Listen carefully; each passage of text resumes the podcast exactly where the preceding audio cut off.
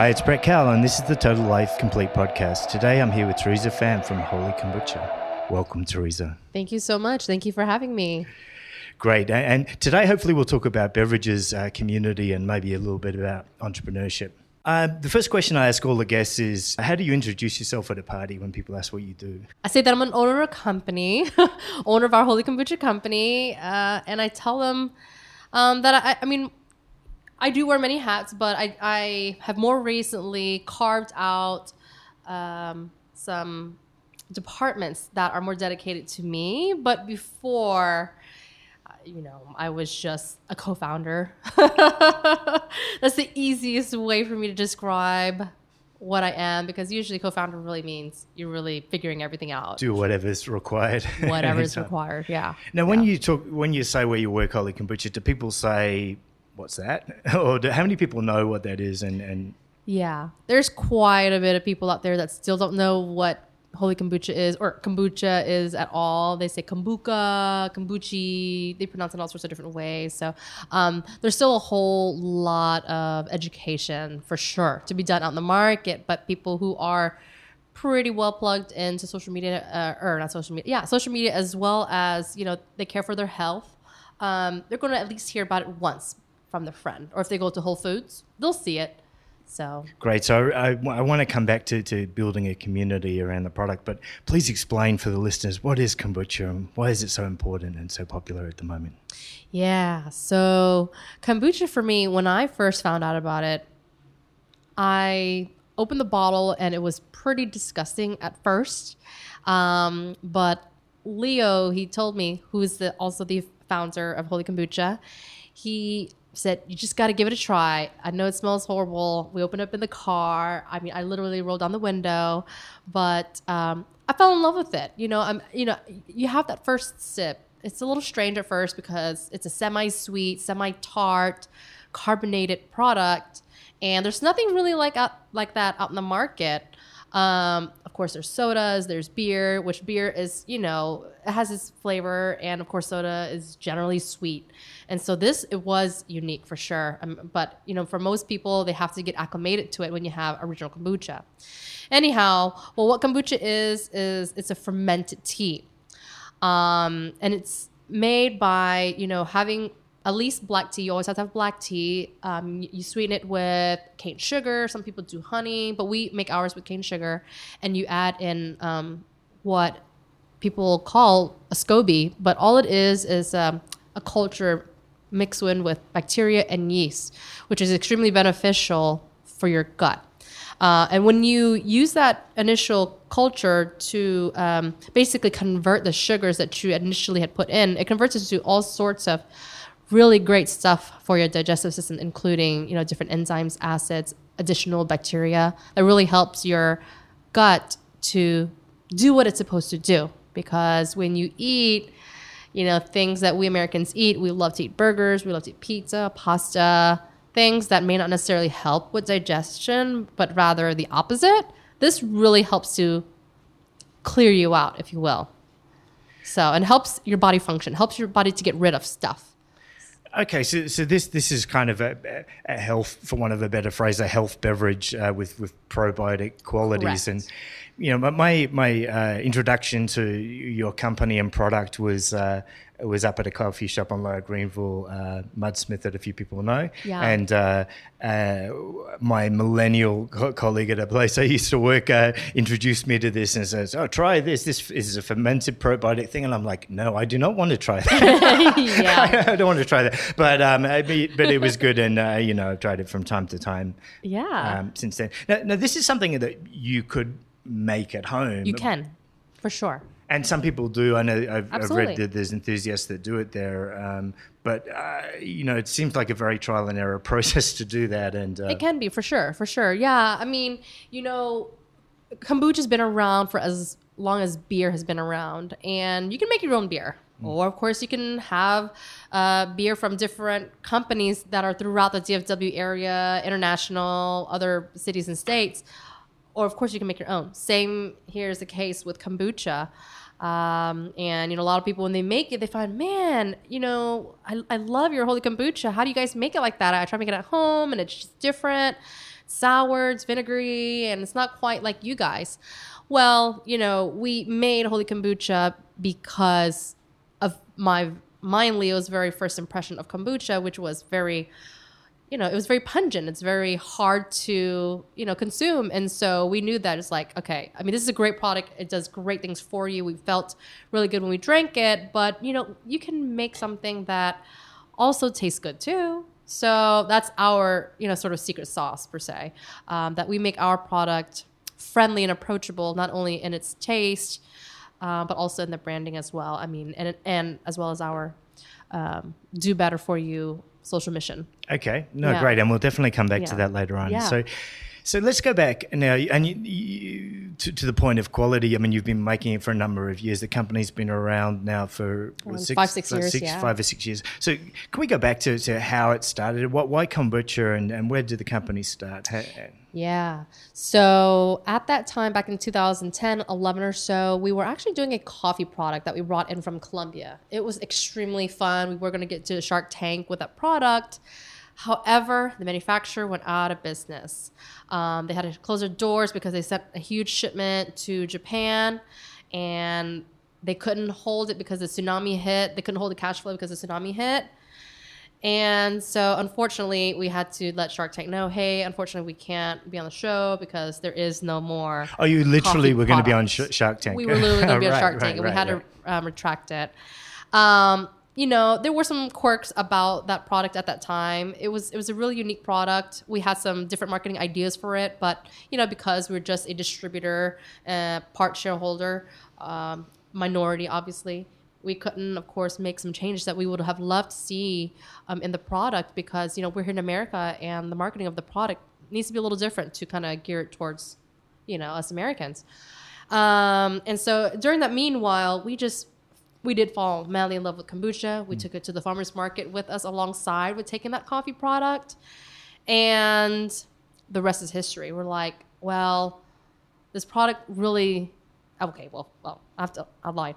The product did not get a huge following at first, the in the first hour at the farmers market, but after that first hour, people walking around with that you know swing top glass um, refill uh, bottle.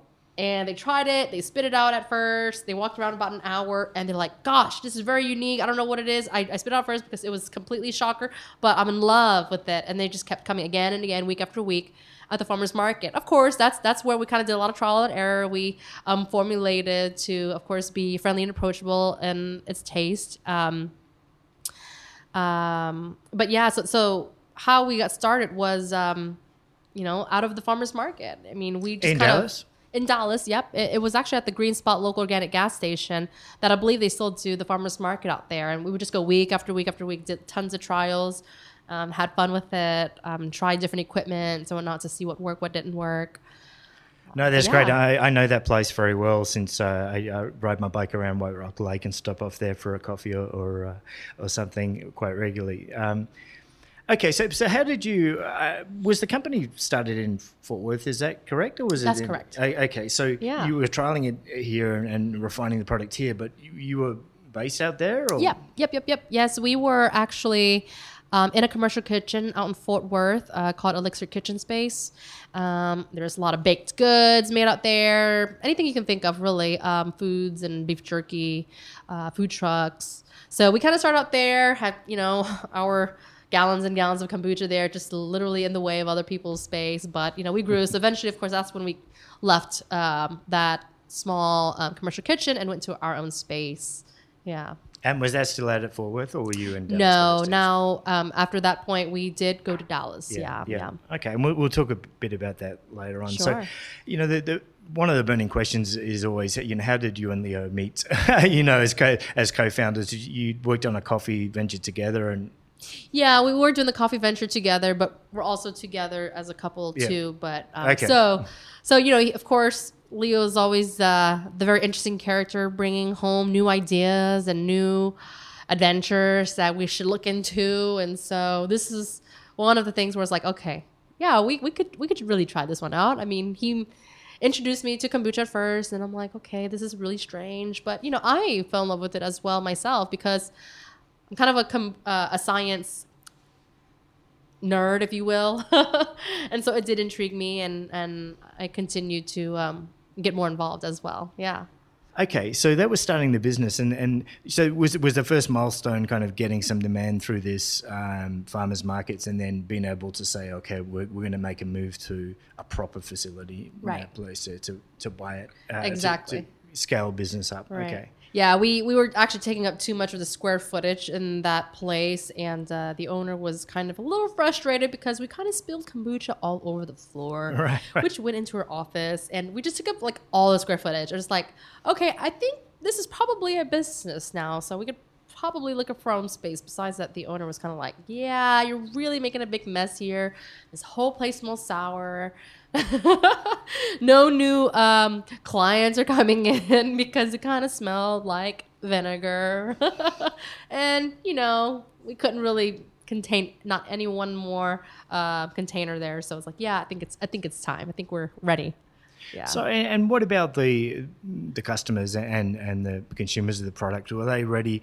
Uh, you'd had some direct contact with the people that like the product in the in the farmers market. What about taking that to to retail stores? Did they know what you were talking about with this, or was there was there a pent up demand for that? Or Yeah. So for a while, we did kegs only like at um, restaurants like uh, Buzzbrew's Kitchen, um, but also, of course, the Green Spot Organic Gas Station out on Buckner.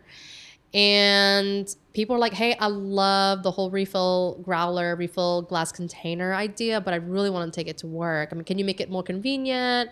Um, so it was definitely built up consumer demand. And um, we went to our very first retailer, Central Market, which I had a previous relationship with um, from the coffee product. So they found a product really interesting. The category for them was a pretty hot category. And uh, our product went in and it sold, even though we made it in a uh, barbecue sauce glass. right. it was very interesting. You know, I don't think people really cared that much that it was in a very interesting glass, if you will. Uh, but but they purchased it, of course, and because they loved what we made. Yeah. Producers uh, obsess over the glass bottle uh, as if it's the most important thing, and, Right. and, and some would say that it is. Uh, so it's nice to, to hear that people Yeah. like the product so much they didn't Yeah. really care what the glass Yeah, thankfully, because we didn't really have an option as a small supplier, a small manufacturer. The glass company aren't going to make a custom glass for you, so you just take what you can get. And at the time, for us, was barbecue sauce glass. That's a great, a great story. And I, I was also interested, uh, you know, the kind of influence of the craft brewing scene. I'm thinking in the back of my mind as I'm hearing this, you know, about kegs and growlers straight away that you went there first and then went to, to individual bottles rather than the other way around. the kegs was de- definitely a lot easier to to get product out to the market especially if we were at the farmers market because you know filling every single bottle it's it's laborious and it, co- it did cost a lot um, and so kegs was a great way for us to roll out without it being a huge financial impact for us because you know it was just mom and pop business kind of deal and you know in regards to ready to drink bottles you had to buy every single glass for consumers to drink, you know, 16 ounces. So that's why we started out on, on the growlers and keg filled program because it, it was a lot more financially economical for us. Yeah. Mm. Yeah. I, I see the, the growlers are appearing at retail outlets still at the at the moment around Dallas, which is pretty cool. And Mm-hmm. Yeah. you've been going um, you've been going now for um, uh, five or six years or, or so, as you said. And you know, does the company still feel like a startup, or, or do you actually feel like you're uh, you're an established business now? Have you noticed a change in how that feels? And A little bit more, for sure, for sure. Yeah, I still wear several hats. Not all of the hats anymore between me and Leo, but we definitely have um, some team members to help us out with, um, you know, doing some accounting work or calling the customers. But Leo and I, we still do definitely wear multiple hats. Um, you know, we don't have that um, big investment from Coca Cola or whatever. So uh, we're still definitely scrappy and uh, we still wear many hats. And, you know, to be frank, we actually love that we get to dabble in a bit of each department, if you will, uh, of a company because that's really made us who we are as individuals. I mean, we just become a lot more experienced in accounting, in manufacturing, in distribution, in marketing, in sales. So it's been really valuable. But of course, we're now um, a little bit more ready to hand off uh, more hats to um, different people that we are starting to count on. Yeah. No, I know, I know it's um, a big uh, thing that I've sort of t- talked about in my blog and uh, elsewhere about um, you know, folks in a corporate job and they're thinking about a startup and, and you know, I couldn't do that because I don't know about X, Y, and, and Z. And then obviously when you do start a startup, you just have to do everything and you realize that you don't have to do a PhD and everything to get the job done. You just have to muck in and learn as you go. Absolutely.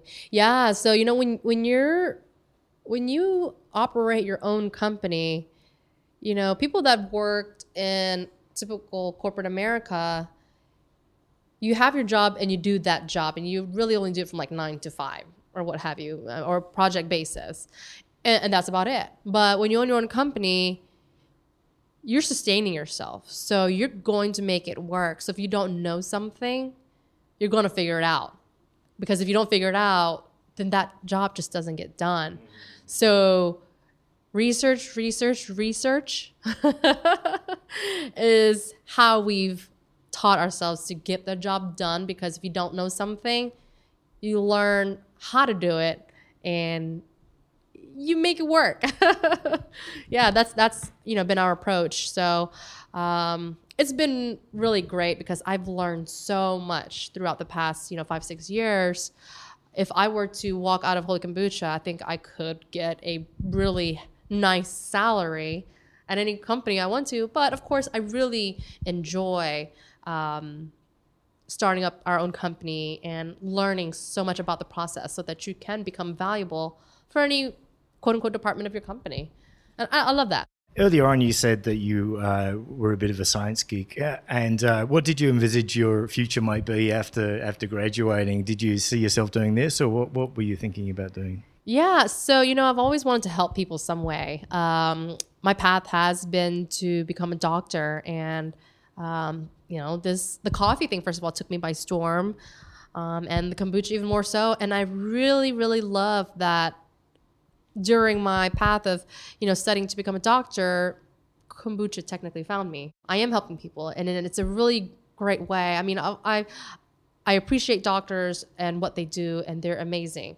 But I love that what we do is we're helping people um, live a healthier lifestyle so that they don't have to make so many doctor visits, so they can live a much better lifestyle. I love that. That's just so cool for me. Yeah.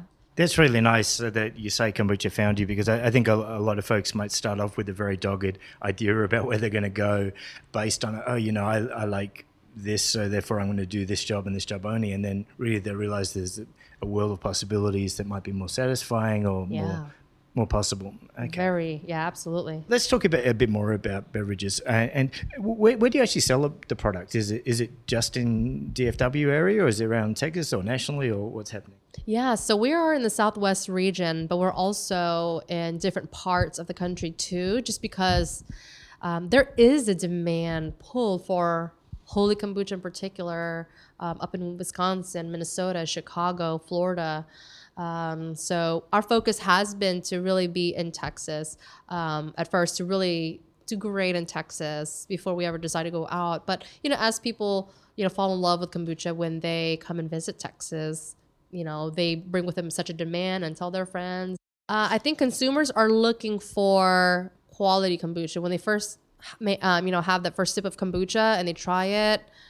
You know, different people have different palates, but um, you know when people try holy kombucha, all their preconceived notions of kombucha before kind of goes out the window, and they are loyal holy kombucha fans moving forward. Yeah, of course, I think I'm sure the consumers are very interested in trying all sorts of different brands, but they really do fall in love with holy kombucha. Is it important for it to be a local brand? Um, well, I believe that kombucha consumers they are conscious of you know who makes their food product who makes this who makes that that they consume um, so they do care about it but of course if they find like an amazing product like holy kombucha Right, right. i think they're willing to kind of waive that whole local um, you know, concept. But uh, I think though that America supports that businesses are um, uh, put together by families and whatnot, and they're supporting not a large corporation, but that they're supporting families and supporting jobs. I think that's what consumers value. There's this uh, messaging or you know uh, characteristics of the product to say, look, this is a healthy probiotic drink, and uh, people are mixing alcohol with it now. Is it is is being healthy and centered and getting a buzz on mutually exclusive, or should those be combined? You know, people love kombucha now. When when they have when they make the first when they try the first sip, um, they love kom- our kombucha, and people are mixing it with beer. They are mixing it with different alcohols because, you know, why not? As opposed to some high fructose corn syrup flavoring dabbled in with vodka. You know, kombucha helps with digestion. So, I mean, we don't preach this, but I've had consumers say, "Hey, I had kombucha uh, wh- while I was out with my friend. We're out drinking, and it's really helped with my hangover." So bartenders may decide to, you know, mix it on purpose because it tastes different, or they may be mixing it because they are finding that the consumers um, are receiving a health benefit out of it. It's up. It's up to you know all the bartenders, you know what they want to do with it. But we do see people have uh, better for you cocktails, if you will. Yeah, for sure. That's yeah. a nice idea, and Yeah. uh, I think there'd be a lot of people that would uh, would do anything to avoid the hangovers and to think that they can offset the Yes. the drinking. You know, the, there's kombucha and and um, apple cider vinegar now products coming out and other things. Is it a going to be a warring factions of people that are loyal to each, or do people just going to consume all of these products because they they see different benefits? Yeah. Um. So that's a good question. The apple cider vinegar beverage is still in the growth mode. It's still very infant, in, in its infancy stage. Um, apple cider vinegar has been around for a long time. People do shots with it. It is kind of tough to swallow when you're doing shots in the morning. So it is easier to consume that, you know, when you make a beverage out of it where you mix it with water or whatever, you know, you dream up to do. Um, but I would say it's it's a cousin to kombucha. Um, it's a it's apple cider vinegar is really great. I mean, I don't. I think that both of those categories can coexist side by side. They're just different. They're just a little bit different in its taste profile too. Yeah, uh, a lot of people I've read have compared. You know, it's like saying it's apple, literally apples and oranges. Where you're going to say, "Well, look, I'm going to drink apple juice. and I'm never going to drink orange juice anymore." Or, you know, you have your preferences and Right. Yeah. and- so today I may that sort of have apple cider vinegar. Tomorrow I might have kombucha. yeah, kombucha. Yeah, yeah, How do people find out about your product? You know, I, I'm not seeing a lot of billboards on the on the major freeways around town or TV advertising. No, we definitely don't want to do any billboards, at least yet, uh, because there's still a lot of education still to be done. A lot of the kombucha consumers they get turned on because their friends talk about it. Kombucha is is first of all the word itself is like, what? Like what are you saying? You know, when people hear the word kombucha. So it's really unique, but they see a lot of buzz around it. So they'll ask their friends, or their friends may tell them about it, and they heard about it once. They're freaked out about it after they Google what a SCOBY is. But you know, they'll try it once, and and that's how we catch um, new consumers because their friends tell them about it. But we also, you know, place our product in strategic locations that we know where people go and have conversations, like at a restaurant or a coffee shop. Um, you know, local community locations. Yeah, I mean, we don't we don't want to put it in like typical chain franchises because that might be fine and all, but we love to be in other local businesses too. Local business supporting local businesses and local people supporting local businesses. So I, I think that's where a huge buzz has been around Holy Kombucha. Yeah. Yeah, I do, I, just as an example, I know going to your website is not there's not pages of videos and testimonials and stuff like that. It just tells you where to buy it. It's Yeah. like, well, if you're coming to a website, then you must already be interested. So there you go. Right. I, I thought that was really really interesting because um, you know a lot of mainstream corporate beverage brands it's completely the opposite every Yeah. year at the airport and it's it's in your face you know, drink this because of this reason Right. Yeah, yeah. We love that people seek out our product.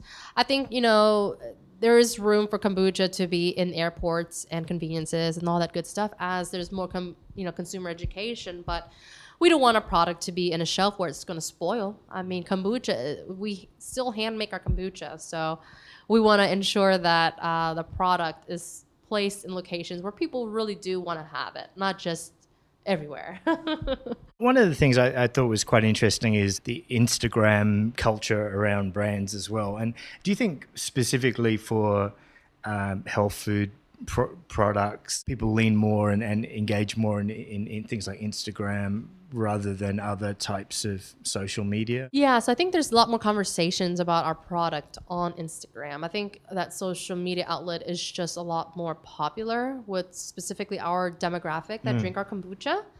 Um, it's a lot more easier to to conversate about whatever topic you want to talk about because of the hashtags, honestly. Um, and so brands do develop a lot more um, you know traction on Instagram instead mm-hmm. of Facebook because Facebook, if you do want to get any um, audience at all, you do have to pay for every view now. Mm-hmm. So it's you know, Facebook is there, of course, but we definitely love to um, put our attention on Instagram for sure. Yeah. Who are the main consumers of the, the product?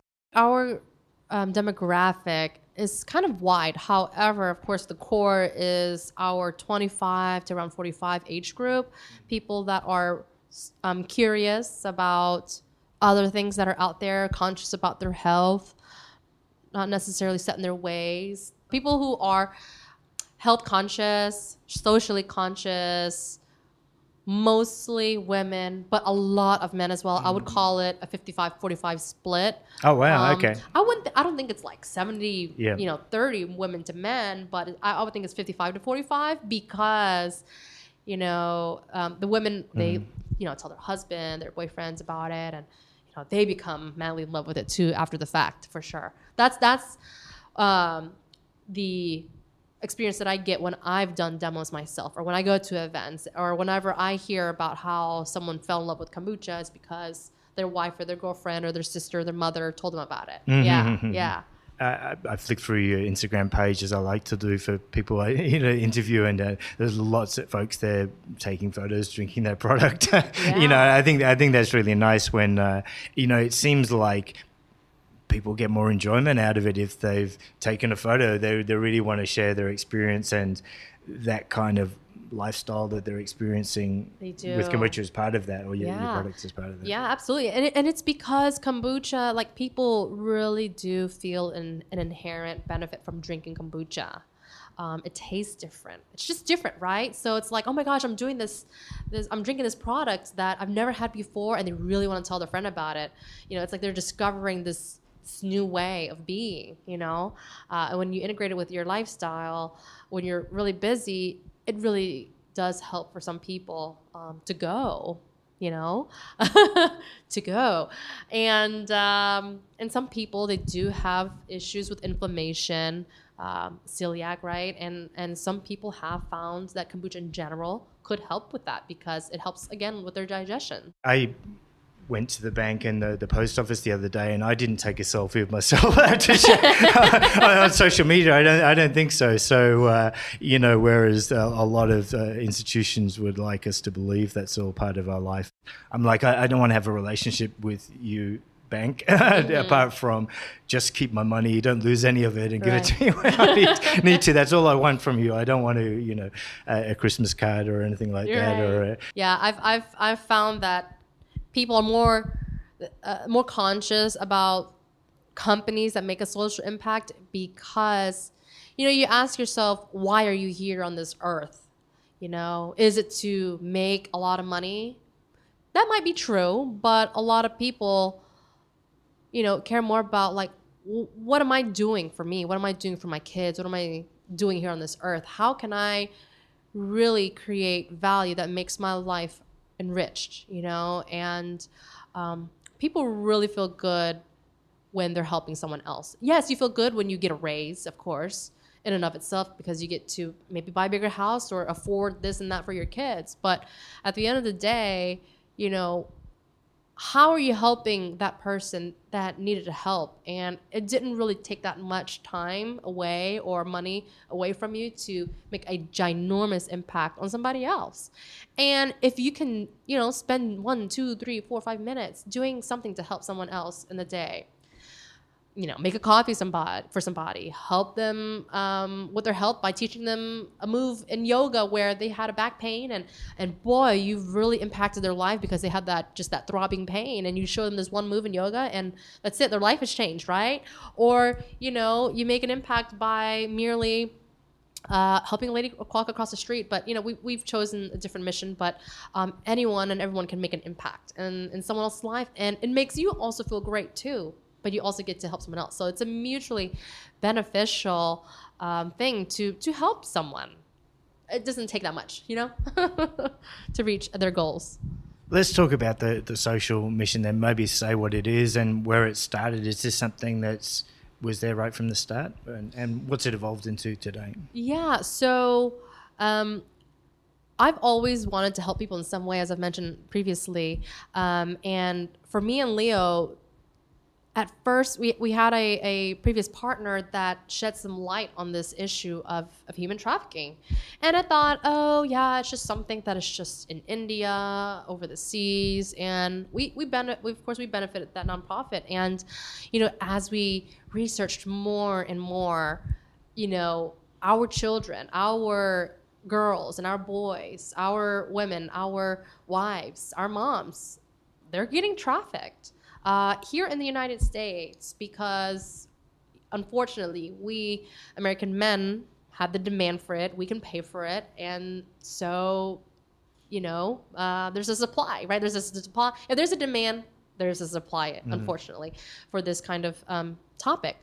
And it's right here in the United States, and it's right here in um, Dallas, in Houston. It's along the southern belt of the United States because, unfortunately, there are people that are trafficked through um, South America, Central America, and, and and to feed into where the demand is. Um, and it and this crime is really goes alongside with weapon and drugs, mm-hmm. And and it's extremely hand in hand, right?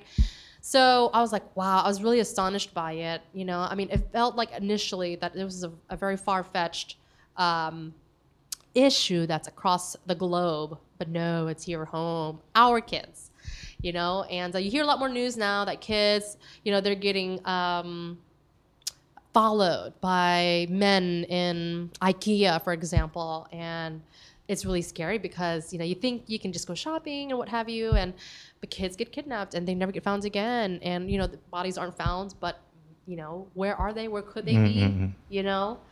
So Dallas is a leader in a lot of things, and unfortunately, one of them is human trafficking. Um, I think it's one of the top cities in the in definitely the top ten in the US. Um, yeah.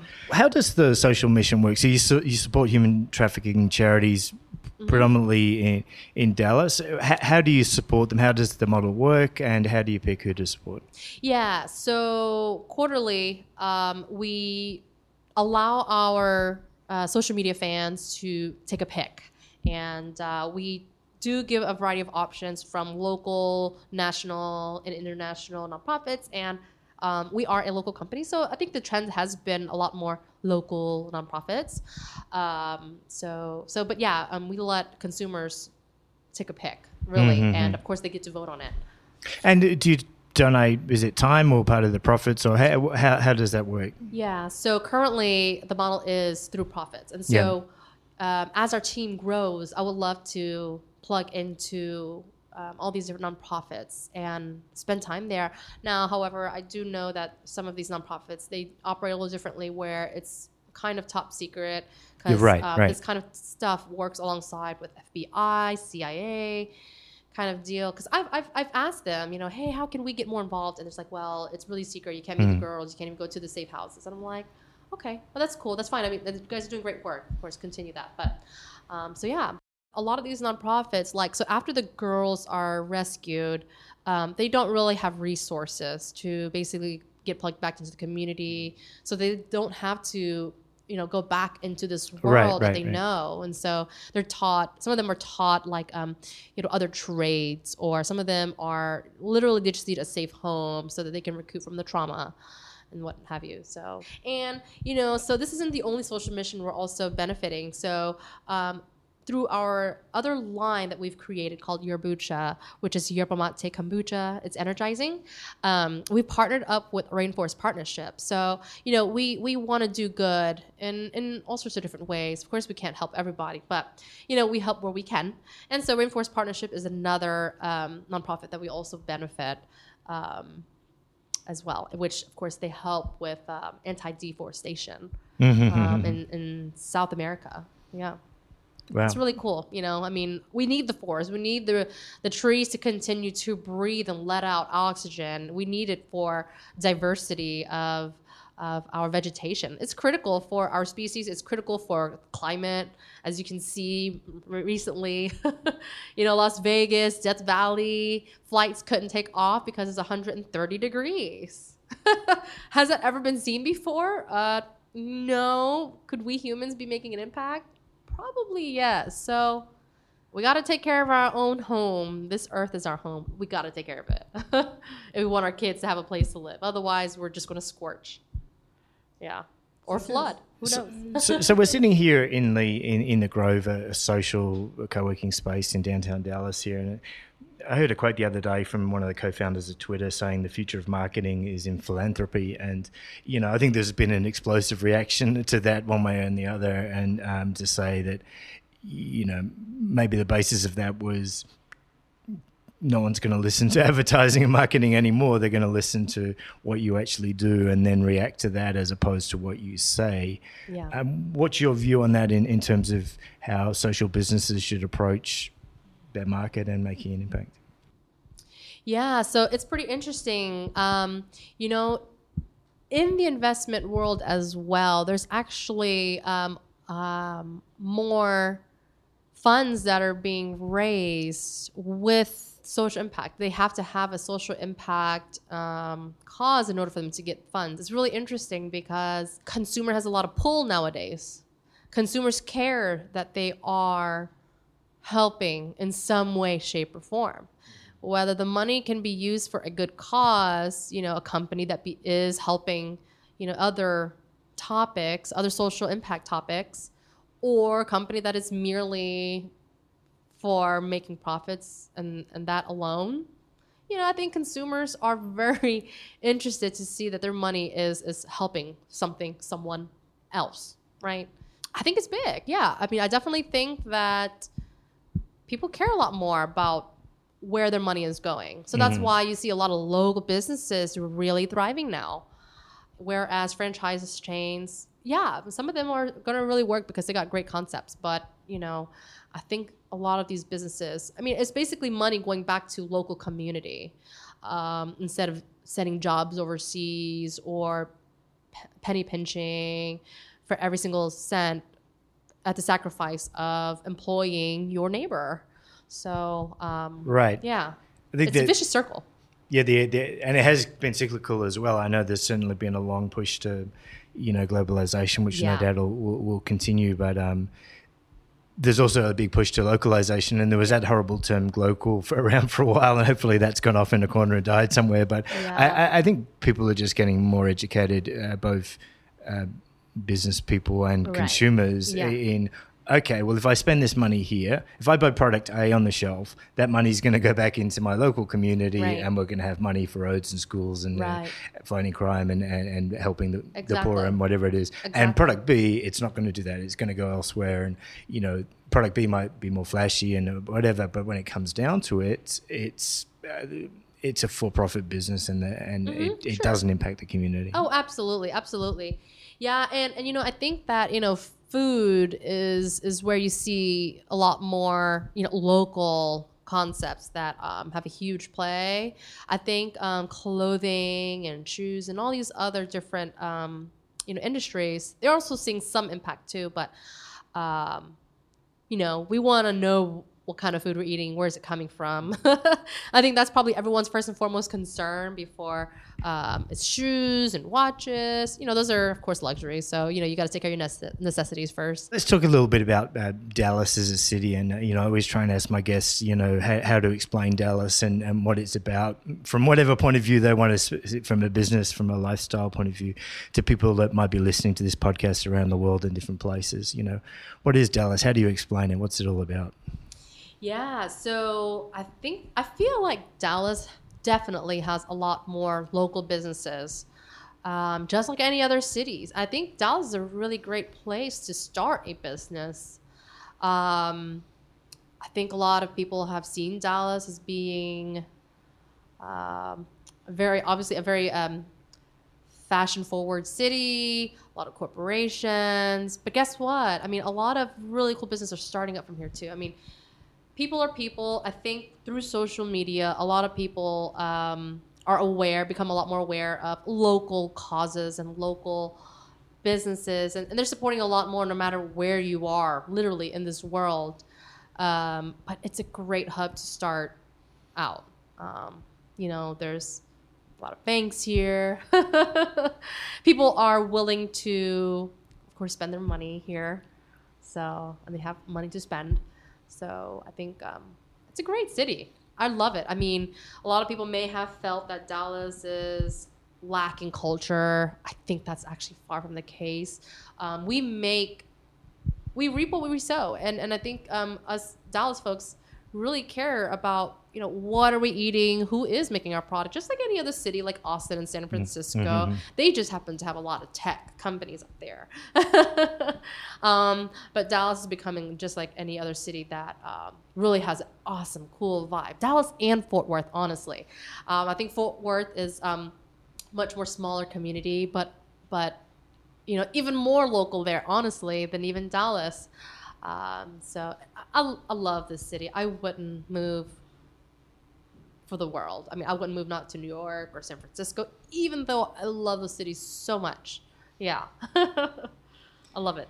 My last guest, Randy Mayu, quoted, you know, the, the business of Dallas is business, but I, I think an, a softer maybe approach on that is, you know, clearly Dallas is a business city. Is um, there's a new wave of businesses starting up that are combining artisan lifestyle startup uh, social causes in, um, in in to their missions and, and being successful at it in Dallas. And I think that could be uh, rather than the business of Dallas, is business being written in concrete? mm-hmm. You know, I think it's it's getting a little bit more organic there to actually say, well, look, it is business, and if you want to start up, and we're sitting in a co-working space full of social impact entrepreneurs here that are all trying to make a difference. A case in point, but um, right.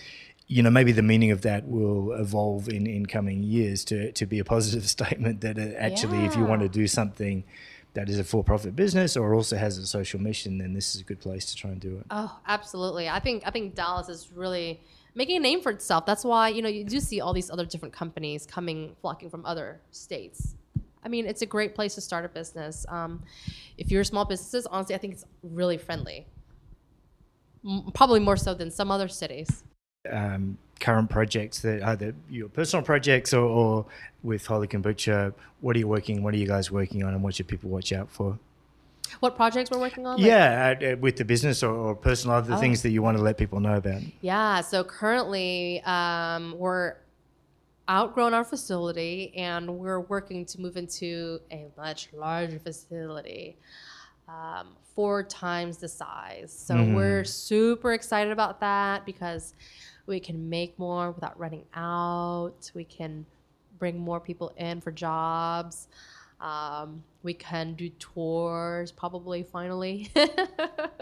I know people wanted to do that here, but um, honestly, it probably wouldn't be safe because it's literally just stuff everywhere.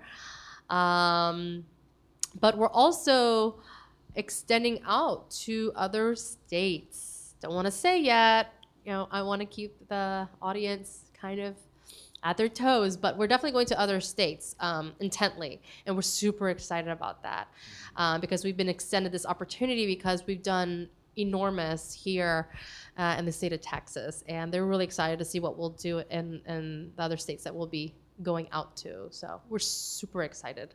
Yeah. Right. And, and what about tips for uh, for entrepreneurs, people thinking about starting a business or doing something different in their life and career? What what any key lessons that you want to share with people? Yeah. So there's never the right moment to start a business.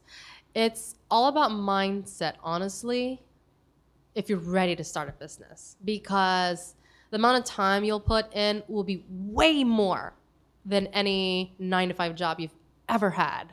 So if you're not ready to put in like 100 hours a week for your own company that will benefit you, then you might not want to dabble into it. But otherwise, you know, it's going to be hard hard work at first. It was so hard.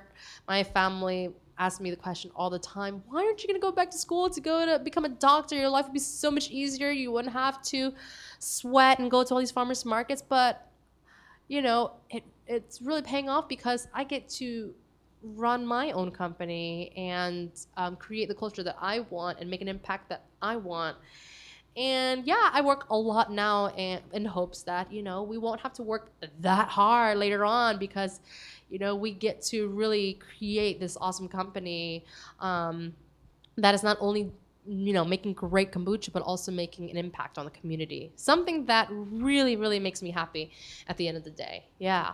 So that sounds you know, great. If, if, someone can find that, you know, a mission, that passion that really drives them, you're, you're gonna you're gonna make it. But it does take a lot of grit, a lot of grind, a lot of passion, and the will to push through when there's tons of walls that are gonna basically cave you in.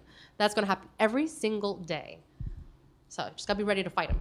I, and I had a question, uh, you know, folks that say, oh, look, I want to start a business to have more flexibility or make loads of money because I think, you know, making loads of money can be uh, I don't know whether that'll keep you going when things right. are really difficult, no. and yeah. uh, and yeah. whether and when in every possible sense in trying to find partners to work with yeah. and all all of that sort of thing, because you know, typically you don't start making money on uh, on day one or even maybe day three hundred or so. Yeah. But eventually, hopefully, that that will come. But if that's your only motivation, then. Right, right. Okay, so I think we're almost up to our time. So, any final words that you want for the, the listeners? Um, well, I appreciate you guys for supporting our kombucha all these years. And if you haven't tried it yet, you got to give Holy Kombucha a try because everyone makes their kombucha a little different. So if you tried kombucha once upon a time ago, try it again. If you're thinking about creating a business that you really wanted to, but you're afraid to, hopefully you can overcome that fear and really break out of that and, and just go because is going to be rewarding. You're going to be tried and you're going to be like, what am I thinking? But if you just push through that, what are you thinking mindset, it's going to happen. So, wish wish the best of luck to all entrepreneurs. Teresa Pham, thanks so much for joining us today. Thank you so much for having me. Okay, and for listeners, you can find the transcript of today's show on www.totallifecomplete.com.